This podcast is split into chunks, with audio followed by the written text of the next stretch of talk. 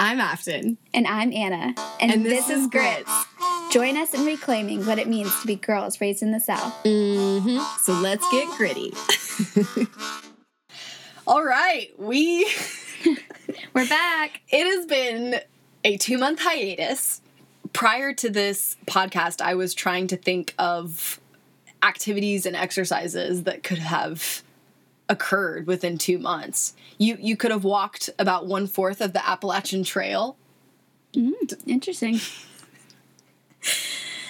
You could have written a short story and probably self published it and got a book deal off of that. You could have also converted c- to Catholicism, got married, and got it annulled all within two months. So here we are.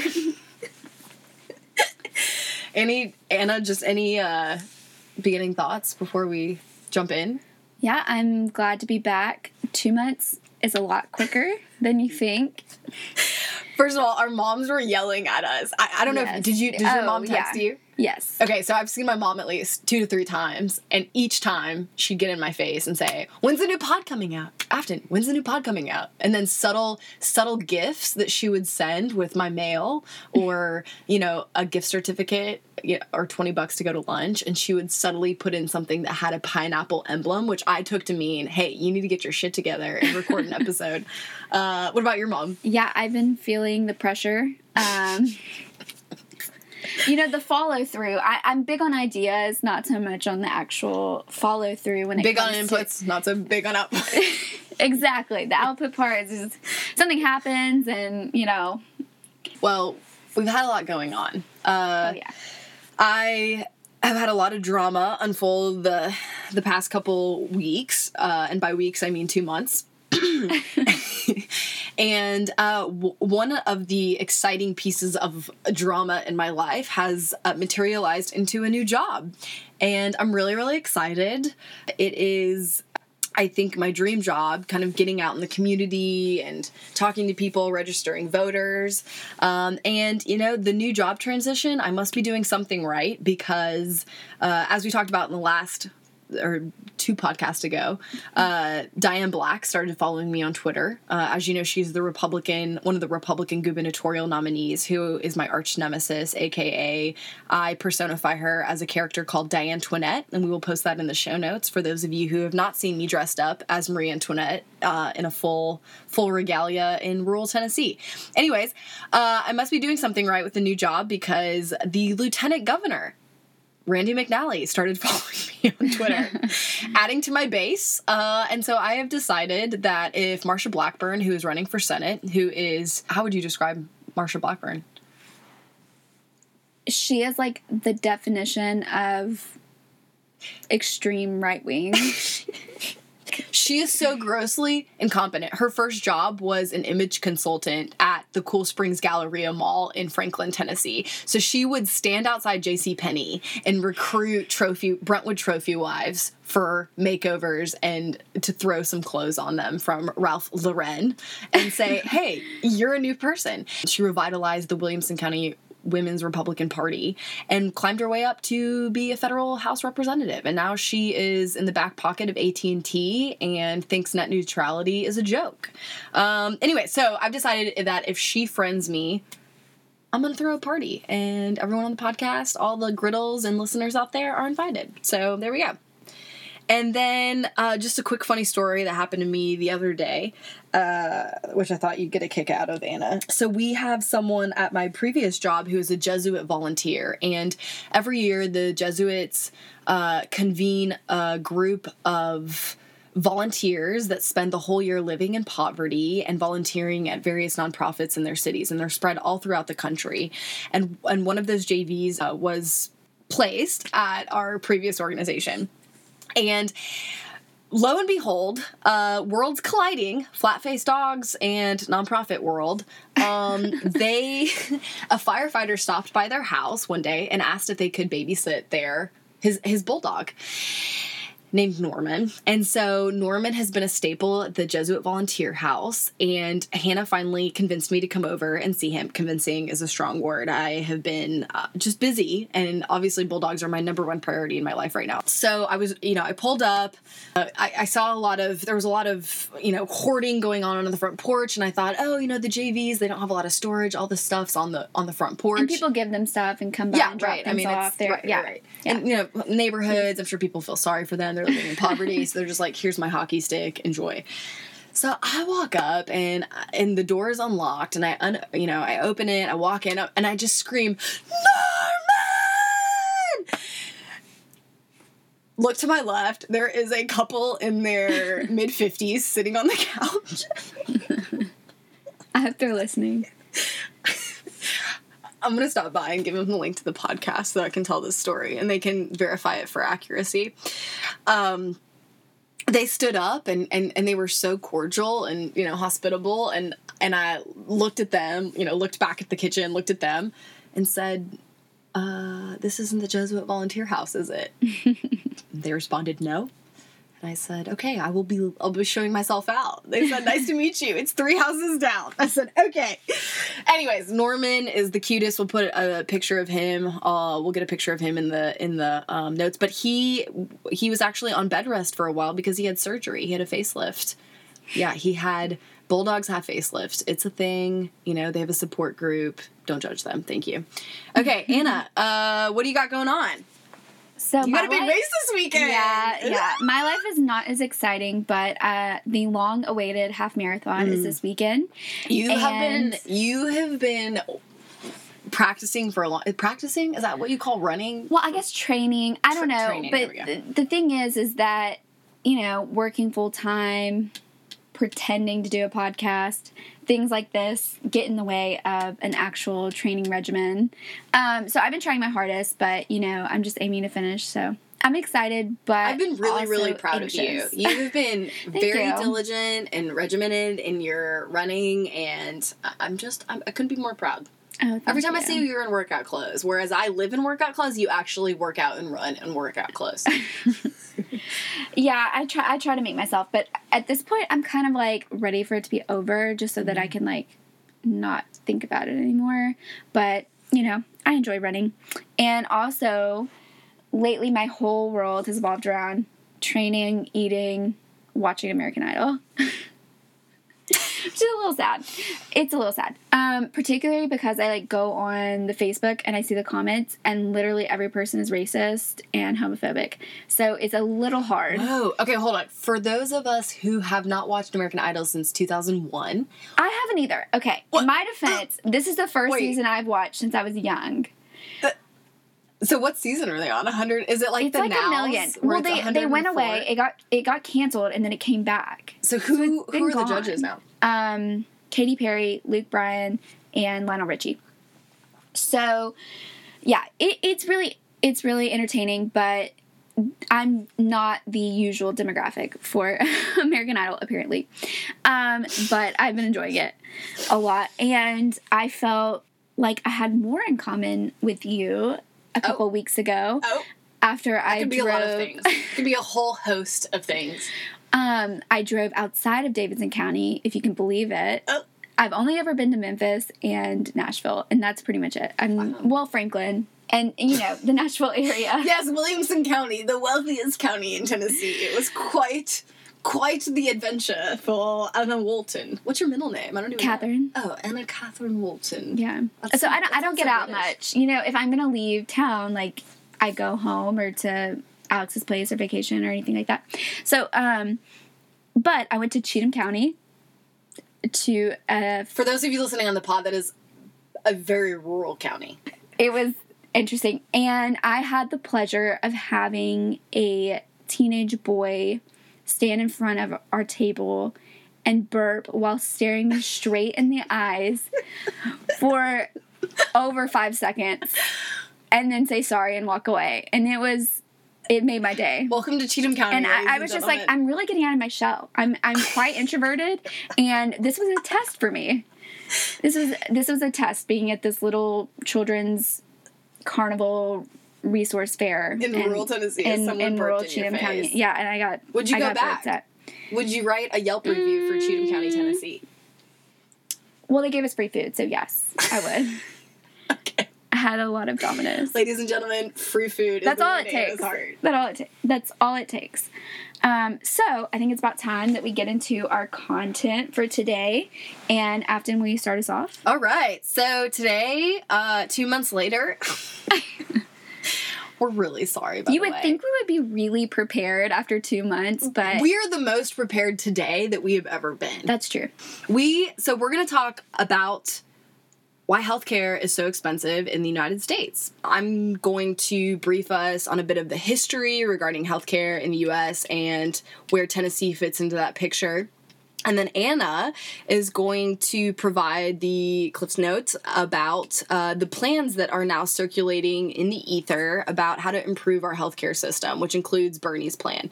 Anna is not a Bernista, but I'm trying to convert her slowly but surely. You know, I just I need to send her more memes of Bernie um, out and about, and I think that'll help her out. So, um, okay, so a little bit about a background about the healthcare industry in the United States. So before so everything starts uh, before World War II. Uh, healthcare was like the wild, wild west. Okay, it was there was lots going on, um, and a lot of women were providing. You know, it was a family affair, so women were providing healthcare. There weren't, you know, healthcare providers in the sense that we understand them now, um, and not many people needed it because it was a family It, it was more palliative than actual um, acute care that was needed. Medicine as a science wasn't really developed the way that you think it is now. Um, you think of it now. But yes, it was more community driven, family driven, palliative care, which means just comfort care, not necessarily medical interventions to save lives. but if people needed a tooth pulled, it was fee for service. So they would go in, they'd pay for the tooth being pulled, and it wasn't that expensive, and they'd leave. There was also a lot of uh, federal taxes. Uh, provided for in, indigent care. So taking care for the least of these the people that really needed it in society. So it was a lot of churches jumping in social workers you know social work as the profession um, as a profession um, got its start in kind of this charity care model as well. World war ii breaks out and here's the deal. Well in the So before that, so hospitals Oh, had kind of started. I just want to Sure, add just preface with this. Hospitals had started to form, um, and they were less likely to provide care to poor to poor people the way that it had been provided previously by communities because they started to become more like businesses and they started to rely more on this fee for service model that Afton had talked about. Mm. got it So going into World War II, men are flocking to serve in in the war but unfortunately for businesses that was a bad deal because people they weren't left to you know maintain the the family business the small business they had at home. So businesses wanted to increase salaries. Well that would have caused inflation. It was a big deal for the us economy at the time. So fdr actually froze wages as um, a national mandate. So what did they do? Well as businesses they are very industrious. Industrious. Thank you, Anna. Yes. And they decided, I don't know why I'm speaking in a Dracula accent, but they decided to offer. Now it's French. So we have gone just- from you just- Transylvania to yeah. France. We are still in Europe. We will move to the American South eventually. Uh, they decided to make their benefits pretty competitive, and so they offered really generous health care. So that is why we finally shifted to a more employer, well, actually, the employer based model that we have uh, nationally right now. So then it just became more baked into our system as in 1943 the irs declared that uh, employer based insurance was tax exempt so therefore employers didn't have to pay taxes on it So so once employer benefits became tax exempt, it incentivized employers to add them even more. So then that just it just skyrocketed in the 40s.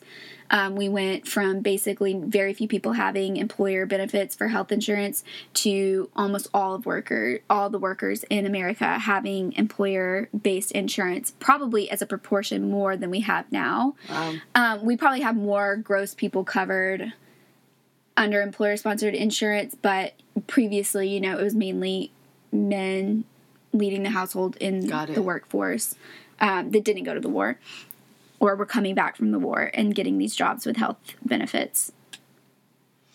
And actually, the cost of the tax exemption it um, it to the government is two hundred sixty billion dollars in foregone revenue, which that's more than the cost of the Affordable Care Act. So, to put it in perspective, we as taxpayers are paying a lot of money, even though we don't think we are, because some of our employers totally pay for our health insurance. But to the government, it's a huge loss of compensation. Is that right? Yes.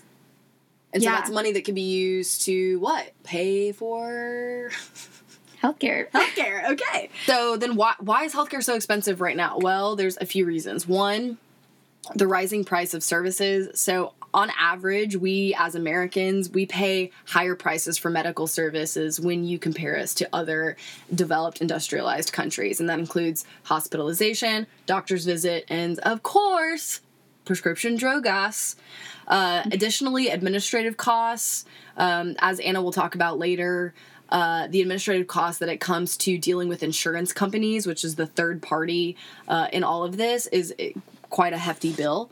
Um, we also, as a country, and I'm I'm just fascinated this because I'm I think I'm a Buddhist at heart, but we we we tend to pathologize and and and and Pathologize everyday life. Is that yeah, like instead of saying, "Oh, you know, you're dehydrated. You have a headache. You're dehydrated," and and then you you know you run you go to the doctor and they say, "Oh, you're diagnosed for migraines. Here's the prescription for that."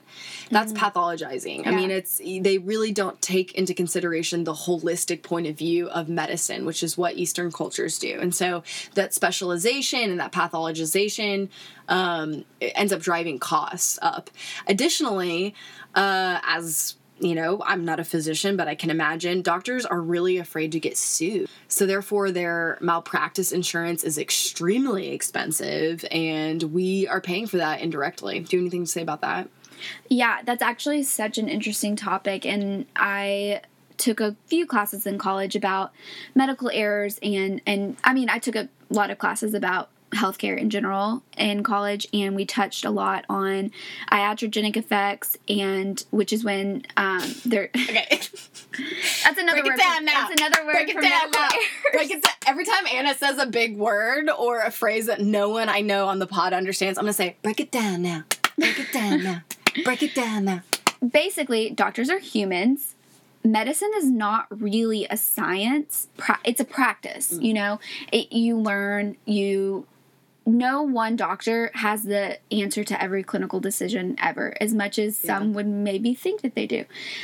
I know doctors are really afraid of making mistakes because mistakes happen. They happen to everyone and, there, And and they're there's using really advanced technical tools that really, I mean, I'm sure. right right. And and there's some really cool um there's some really cool interventions like the checklist manifesto from Atul Gawande, um, where he talks about like all the all the steps that you're supposed to take to to ensure that you're making less errors, and that has really shown some really good results and everything. And I know doctors have uh, quite a hefty price to pay for medical malpractice insurance, um, but at the same time, there's so many mistakes in healthcare. Like that is just a fact that's happening, and there's so many conversations we can have about that, and so many different reasons. Blaming specific people or specific professions is not productive. I don't think at all. Um, and particularly like it's not going to change overnight. So like, what can we do step by step? Checklist manifesto, things like that. What can we do incrementally to make that better?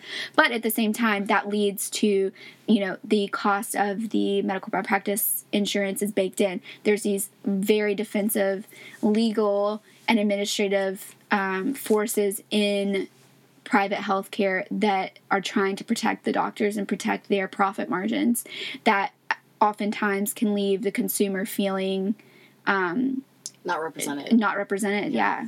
I wonder what's going to happen with autonomous, like, as soon as kind of Oh, pre- there's like precision medicine right. and some I mean, think about it because they're talking about you It's know, really cool. like uh, you know, car insurance will become obsolete eventually with autonomous vehicles, and I wonder how that's going to kind of infiltrate the the um, health insurance sector.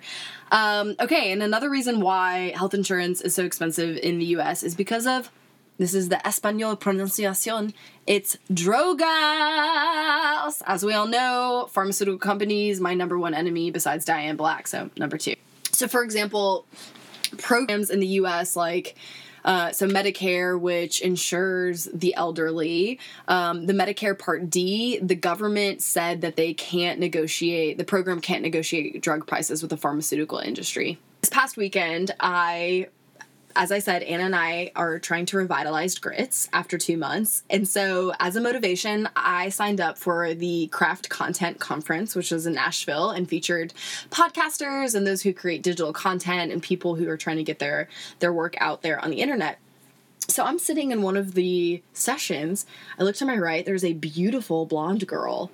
Uh, and I'm just, you know, looking her up and down. Not, you know what I mean? Just Fine. Okay. Well, whatever. Checking her out. Yeah, you know. sure. We do that. Uh, like dogs, except we don't sniff each other's butts. So I look down at her name tag. It says Blackburn.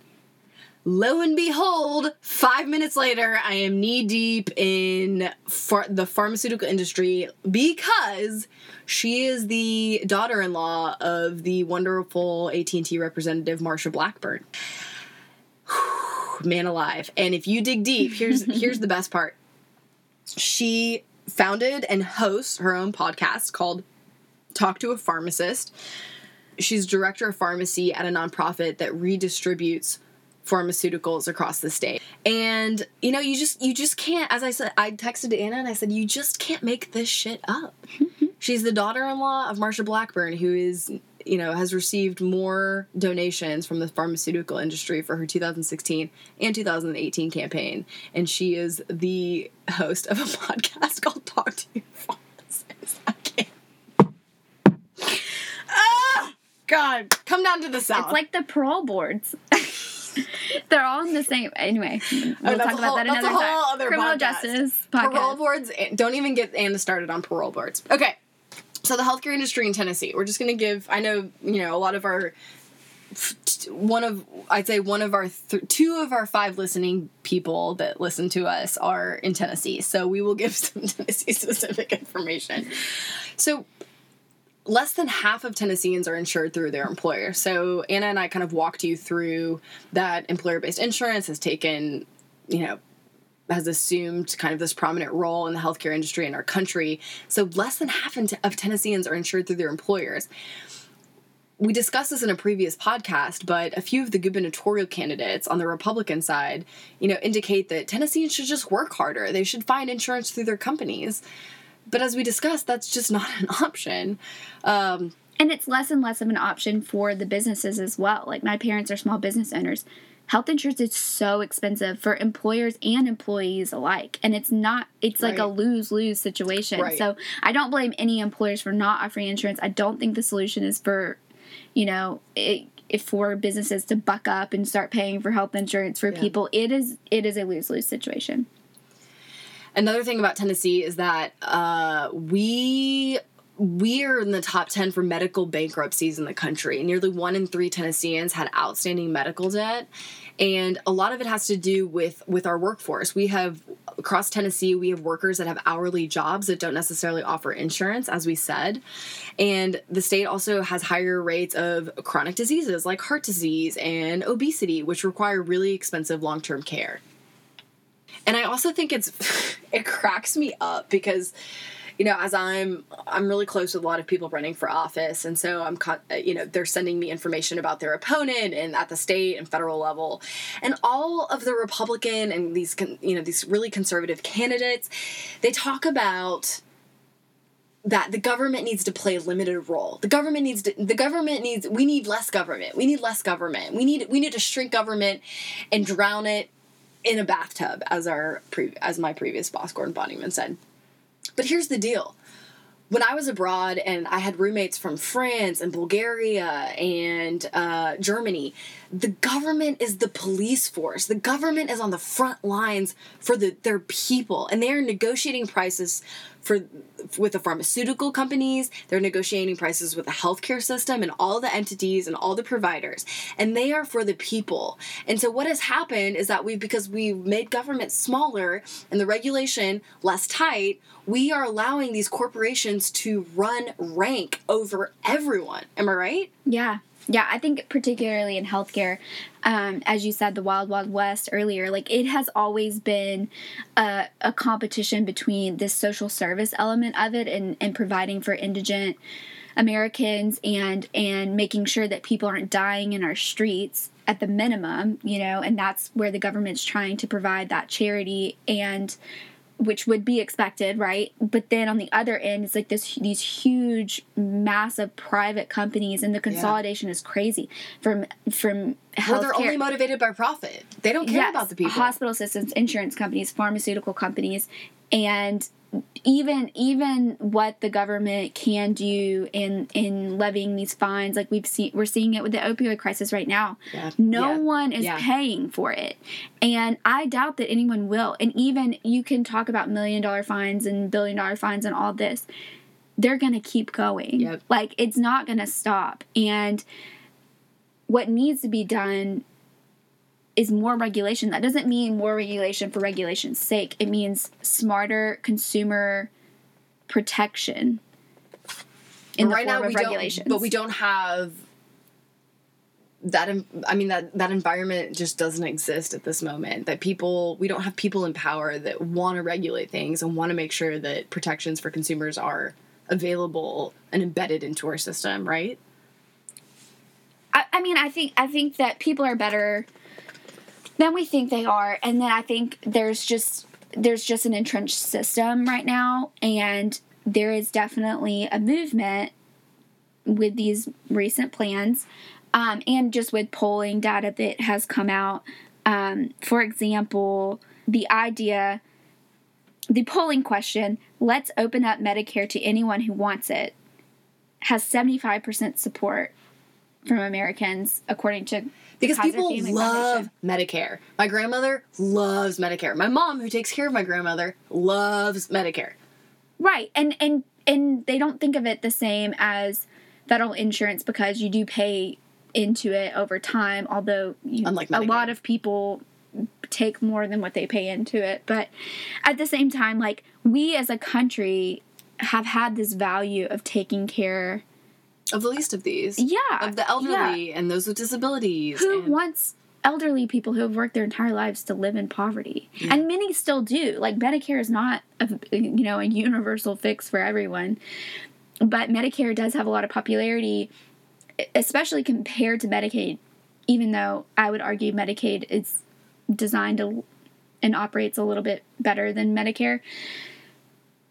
Medicare polls better because people it's not that deserve or not deserve right, conversation that we have with Medicaid. Yeah. Okay, so what so we've talked about we've talked a little bit about how employer based insurance uh, runs rampant or is the primary method of health insurance or primary method of primary what pay or employers are the primary payer of health of health insurance in the country. Yeah. So now we're going to talk about how we can we can uh, decrease cost, and we talked about all of the the things that make health insurance really really expensive in the US. And so what are some plans that are trying to change what health coverage looks like in the US and to make it more affordable for the average American and average Tennessean? Well, there's not a whole lot of data about how we make healthcare cheaper for everyone, but there is a whole lot of movement and belief in the fact that healthcare is a human right. And so, based off of that, everyone in America should have access to health insurance. It doesn't mean that they don't pay. That doesn't mean that it may not be tied to to employment mm. or something like that. Um, but I think we are getting to this point where we are realizing that most Americans are trying their best, and a lot of Americans can't afford health insurance anymore because it's so expensive. Yeah. So, and it's also an unsustainable cost for the federal government as well. So what reform options do we have on the table to Right now. address Right now. to address this? And it doesn't necessarily like I haven't seen great arguments for how these programs will just like dramatically cut costs, but we're already spending so much more than any other country with worse results. So what can it hurt Yeah. to reform what we have with the same dollars? You know, so um, some plans on the table are obviously Bernie Sanders Medi- My boy.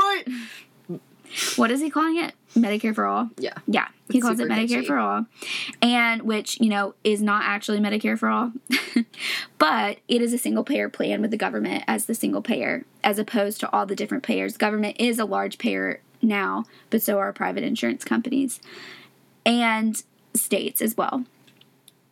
So the Medicare for all plan would greatly expand Medicare and overhaul it. So that would expand the type of coverage offered and also eliminate deductibles, copays, and premiums, which are a lot of the costs now. And then that would be transferred to taxes. So you would be taxed in exchange for what you would typically pay in a deductible copay Okay, hold or on. premium. So, for the common folk out there, what happens to insurance companies under Bernie Sanders' plan? Private insurance companies would not be Medicare payers. Like right now, Medicare is administered by private insurance companies, same with Medicaid. That would not be a thing under Bernie Sanders' plan. And it would be phased in to then start subsuming more and more people based on age over time. What what everyone has a question about. He he's given options for how he would pay for it, but it is one of the more expensive plans um, at 32 trillion over 10 years but if you actually add up if you were to wipe our health health insurance system and then have everyone with medicare for all eventually it would be cheaper but the idea of wiping the whole system That people stand to profit for it. Okay, so how does that differ from the Medicare Extra for All plan? So Medicare Extra Extra plan is the plan created by the Center for American Progress, which is like A left leaning. I would say, yeah, one of the leading. Not a fringe liberal organization, Beacon Center. If anyone listening from the Beacon Center, uh, we, my previous organization is not a liberal fringe organization. You are the conservative fringe organization. okay, uh, for all of the those of you who are not from Tennessee, the Beacon Center is a Koch brothers vehicle think tank in Tennessee that spews vitriol on a daily basis on Twitter. And They're just nasty. They're just nasty. and the nasty, executive nasty. director has a bowl cut. How do you respect someone that He's has like a a forty-year-old Justin Bieber. Ugh. It's like? Okay, sorry, Anna. So, how does the Medicare for All plan from Center American Progress differ from my boy Bernie Sanders? And I'm not saying I don't know that much about Bernie's plan to like say if I like it or not. I just know that it's like it's expensive. it's it's expensive, and it's a pretty it's kind radical of, and overhaul. it's like idealistic. It's expensive and idealistic. Right. And and what it mainly serves as, my impression, is it is a litmus test for Democratic candidates in 2020. If Ooh, you heard it first, Anna Walton. that has been widely reported. Oh, I I just that. read the new, new the She consumes I just of news. read the news a lot. So basically, uh, people who previously were not on this universal well, they were maybe on the universal health coverage train, but not on the single payer train, signed on as co-sponsors to Bernie Sanders' plan, and pretty they much fear, they fear the tide. They feel the tides ta- changing. Yeah, exactly. And that's how we see the 2020 candidate field, pretty much on the Democratic front. Okay, Medicare But- extra for all. The Center for American Progress is an, is a is a think tank where they are doing this research and they have all the planned out about how you're going to pay for it and all that kind of stuff. They have and a few more math interns. Yeah, and and Actuaries, actu- actuary people involved in this one. Yeah, okay. and I mean this. Okay, so this isn't specific to the plan, but I Bernie feel like Sanders interns are involved in the hemp campaigns and probably on Boulder's campus. no offense, Bernie. I love no, I I'm sure he has very smart people working for him, and like um, maybe I don't. I'm just partial to this plan. I don't know why. I have a lot of questions about it. It's not that I think it's perfect, but it just seems more incremental to me. And you know, I love incrementalism. So Mm. this part I thought was really interesting because I think it prefaces the need for, and I'm going to talk about some other plans, but it prefaces the need for this type of plan. So this is from the conclusion of the Center for American Progress Medicare Extra for All plan. Okay.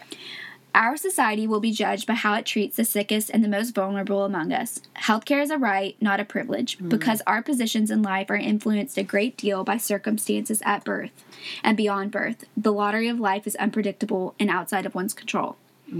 America, the most powerful and wealthiest nation in the history of civilization, has endured a long journey spanning decades to fulfill these principles. The country has slowly added step upon step toward universal health coverage. The ACA was a giant step, and the sustained political fight over the law showed that the American people want to expand coverage, not repeal it. Yep. It is now time to guarantee universal coverage and health security for all Americans. Preach. So we can debate over how we're going to get there, how this program is going to be paid for, what the exact parameters are, what year it's going to start, all that kind of stuff. But like, I really don't have time or patience for anyone who doesn't agree with what I just said. Sorry, that was like the most intolerant thing I've ever said. But Wow. I mean, really, Y'all, like, the I just- closet. once again, we are in Anna's closet, and it is getting lit. I've never seen Anna this ferocious in my life.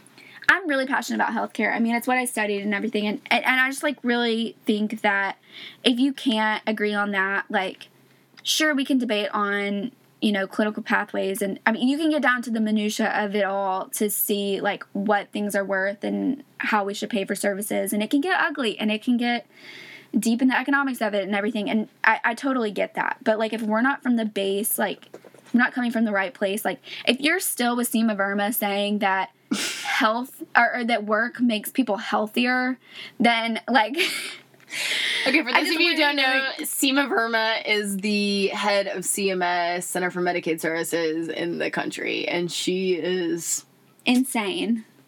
I'm fun. Yeah, she seems like a great person to be around. She seems, uh, yeah. Okay, Yeah, but I'll post all the I'll post the summaries of all these plans. So basically, all it- right. So we're would- done talking about CAP. Yeah, we're done talking else? about them. All right. So what's the next one on the table? Okay, so there are. Let's see. Okay, the next one is this new bill that I found very interesting. It's called Choose Medicare Act, and it's a group of Democratic senators who introduced this, and they would open up Medicare to anyone who wants it and isn't already eligible for Medicare or Medicaid. So basically, a But Medicaid. that wouldn't eliminate the private insurance company, the private insurance. No, but it would be a Medicare buy-in, basically to get the people that are in the coverage gap. if you're on, if you're not ah. eligible for Medicare and Medicaid. So this is even more ah. incremental because people think things are crazy, you know. Oh, that is good. So it's, it's kind of like it's a stopgap. Like it's not obviously the end It's- goal, right. but but we're never gonna reverse. Like you saw what happened last year. Well, maybe some people didn't. 2017. They tried to eliminate the individual market. They tried to eliminate Medicaid expansion, and they're still trying with work requirements Yep. and things like that. Yep. But at the same time, like once people get coverage, it's so hard to take it back. So This is an incremental any incremental stuff like if you have just even uh, and you know and then there's also another um another plan that allows states to create a buy-in to medicaid so it would be up to the state if they had a statewide buy-in and i know there's already already statewide buy-ins to um to the state employee plans so that's that's kind of in the same realm as that but it would be a public insurance program So, do you think a health insurance overhaul or the way our health our health system overhaul will be defined by the federal government, not the state? oh for sure because Okay. they're the biggest payer by Got lot. it. So they have a lot Yeah. more leeway for negotiation. Ah, okay, Yeah. that makes sense. And one thing I liked about the CAP plan, the Center for American Progress, is that they took almost all of the leeway out of the administration because that was one bad part about the ACA. It was that there was like thousands of mentions or hundreds of mentions of um, the HHS secretary. It, it, it left too much discretion to the administration, so they're trying to really take it out of the hands um, of you know this the acting secretary, which I thought was a good point in there. So if you are in all of our listeners uh, in Oregon, Connecticut, uh, New Mexico, Hawaii, and Virginia, Colorado, Michael Bennet, Lauren, I'm talking about you, Lauren, my BFF from graduate school. Uh, go ahead and give them a call and say you support these plans if you do. Yeah, and there's also some really cool research that I think we should all be looking out for and watching um, from Sarah Kliff at Vox, especially she's working on. Shout out my girl. I have her email. No Uh, big Sarah deal. Kliff, you never answer my emails, but uh, just know that I still love you. So I'm not holding any grudges over here in Nashville. No, we're not bitter at all. We're not bitter Please at come all. back. Please come back. But you messaged me once, but that's okay. right? yeah she's working on this really cool payment project um, because that is that is basically you know everyone wanted to blame it on like higher utilization rates and and higher specialization and these are all factors. They're all small they're all small factors but a lot of other modern countries have the same factors. Our biggest one is price. Price price price price price. Like our prices are higher. We never know like what they are when they are and with with having so many payers with the in, with the private insurance companies and the and the government it just makes it all it's just so convoluted. And she's working on a really cool price project and she has some really cool reporting that I'll put in the show notes. But just to like put this on a like to take it back to a granular level, when you when you get a new job, you don't ask about different providers. You know, say you're offered Aetna, you don't say, "Well, what does Blue Cross Blue Shield offer this?" I mean, you're not given an option. There's no Yeah. options when you sign Yeah. up. From from that level to then down to like price shopping for different things and particularly if you have higher healthcare needs like that would be exhausting to have Yeah. to shop for all those services like I'm as exhausted finding a dentist like i mean i can't even imagine and you know because i don't get dental coverage and that's another big thing about all of these plans well, not all of these plans. The CAP plan and Bernie's plan is that dental and vision would be included, which even in Medicare they're not included. Right. So, um, that that is a something that I think that we should um, we should think more holistically about health, and I think those things are included. All right, final thoughts, Anna Walton. All right, Grit's Gratitude Corner. Here we are. We have finally made it to the. Is this our third third Yeah. episode? Third full episode. Third episode. Two months later, we are ready for the Grit's Gratitude Corner, and Anna and I individually decided that we would shout out our boyfriends because they have been so wonderful and kind. Uh, and I'm and so I'll start, I guess. Um, so I'm really grateful for my boyfriend for the emotional support uh, the past two months. He has just been you know i am i can be a little reckless and a lot of my professional world is foreign to me so he has helped me navigate these waters with um, just kindness and hugs and lots of love and i'm so grateful for that i also want to shout out his cat lily she is the angry sister, the sassy sister I wish I never had. However, she is so cuddly. Um, she has peed on me once, so we are working our way to a normal relationship, uh, golden showers, East Nashville style. That's where that was. Uh, but she she's so cuddly and i'm so grateful. I love having a little pet around. As as the pod as the listeners on the pod know i am unable to take care of animals um, because i live a very busy lifestyle and obviously have this podcast. Anna does it i mean effortlessly. She takes care of two cats and does the podcast but i'm not there yet. Uh, so i just like to shout out lily. And also a quick funny anecdote about the boyfriend. He went to a conference in new orleans and uh, I uh, was scheming with a few of the attendees on the trip who uh, caravanned with him down from Nashville to New Orleans. And so on the way back, he. Um, or, sorry, the the convener texted me and said, "Hey, listen, we want to pull a prank on on your boyfriend. Can you send him a, a kind of sexy, sexy text?" Because lo and behold, his phone his phone was plugged into the the van and so it read word by word the text message. So it was about 3.30 on a monday and i texted him kind of a sexy text and and i'll just and i'll just recall the the uh, message from the girl who planned it but she said he he reached across the aisle, pulled the cord out, said no, no, no, no, no, no, no, no, no, no, no, no, no, no, no, no, and everyone in the car just broke out in laughter. So, anyways, a little, you know, a little prank never goes unnoticed or unappreciated. So, but I'm very grateful for my boyfriend and his friends and Lily the tabby cat. Anna, who are you grateful for? So, on the same note, I'm grateful for my boyfriend. If this was actually his suggestion that I mention him.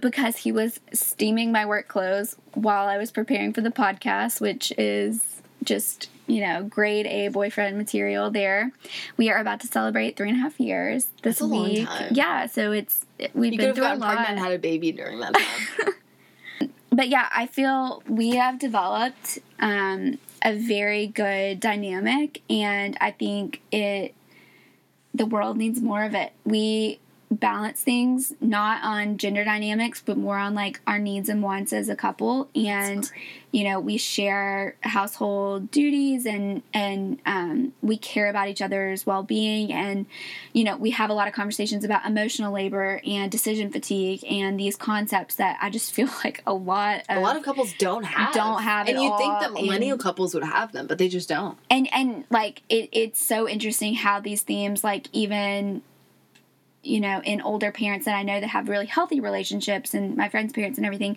like i still see these same struggles with their Mm-hmm. lives and how the the women typically carry most of the emotional burden of the not only the relationship but just of the daily life of the couple and and how they kind of just accept that as normal um, to do all the do all the chores and to get ready for the next day and all that kind of stuff. And he really carries the load with me um, and is super caring. And on another note, I've had Pied Piper C is for cookie ice cream like eight times. I don't even know what that means. Oh my gosh, it's just their cookies and cream. But I just want to shout it out for brand? anyone in Nashville. Pied Piper is like on. It's a ice cream shop in East Nashville. It's actually on my street. Don't be creepy. Pied Piper? Yeah, it's like in a house, and it's like a Is small. it, a, is it an cream ice cream speakeasy? Kind of. It's like so East Nashville. Like it's so East Nashville. But I had the craving for cookies and cream ice cream the other day, and I was like, "We have ice cream on our street." I don't like ice cream. That's another thing. Like I really don't like So it. it takes you. It takes a lot for you to get out of the house and go down. Right, like it would just never it would just never be on my list of things to do. But if you're in the Nashville area and you haven't had Pied Piper, they sell it or they have it in a lot of desserts at restaurants, like local restaurants around here that have mm-hmm. local. So they're still kind But of it's it's it's homemade. It's all homemade and So Pied Piper, if you're looking for a ringing endorsement and want to subsidize our pod, it's why okay, since I've been training for this half marathon, oh, I've gained 10 pounds. is Because I work out and so I feel like I deserve I feel like causation doesn't mean correlation doesn't mean causation. I thought that I would lose weight training for a half marathon. Little did I know that but you've also been burning a lot of calories, so you every time I eat. work out, I want to eat like a lot, and it it leads to like such weird. Like I don't eat ice cream, but I've been eating ice cream, and I'm not mad about it. Don't be mad about it. You're working hard. You look great. Thank you. So on that note, Well, on that note, we once again. uh, I hate apologizing as a woman because you are constantly apologizing. And also, I've started today. Someone apologized to me at the yoga studio for walking in front of me, and I said, "Don't apologize. That is your right." I just think it like as women, that's a whole other episode. But apolog- apologizing for Right. yeah, I have anyways. that problem too. Um, but I will apologize because it has been two months that we. This is just irresponsible. this is just outright irresponsible. We've not recorded in two months, and I know our fans, aka my boyfriend, who is our biggest fan, uh, unapologetically, which I'm so grateful. But my mom, uh, my brother, and our other three listeners. Uh, have been upset. So apologies, and we are Anna and I are on a schedule. We have a we have a Google Calendar keeping us accountable It's crazy. we have really stepped Next up our level. game. So who knows? I mean, we really don't want to get paid to do this, so we don't want to get too good. but eventually, We're you know, actively avoiding payment for the responsibility of Except- having to do except, except from Pied Piper. Oh yeah, if can- you, want you to can send us a gift card, I'm on the street. card. It's not Just send hard. us a carton. Bring us down. Oh, a, yeah. Bring us down, and we'll talk. We'll, we'll we'll dedicate a special episode, ten minutes to each flavor. If you send us a carton, so we'll go ahead and uh, advertise that. Okay, we love all of you, and we're grateful for you, and we promise to continue. Um, we'll continue this podcast because we know that all of y'all love us and we love you, and um, this is our way to check in with all of you. And thanks for listening. Bye. Bye.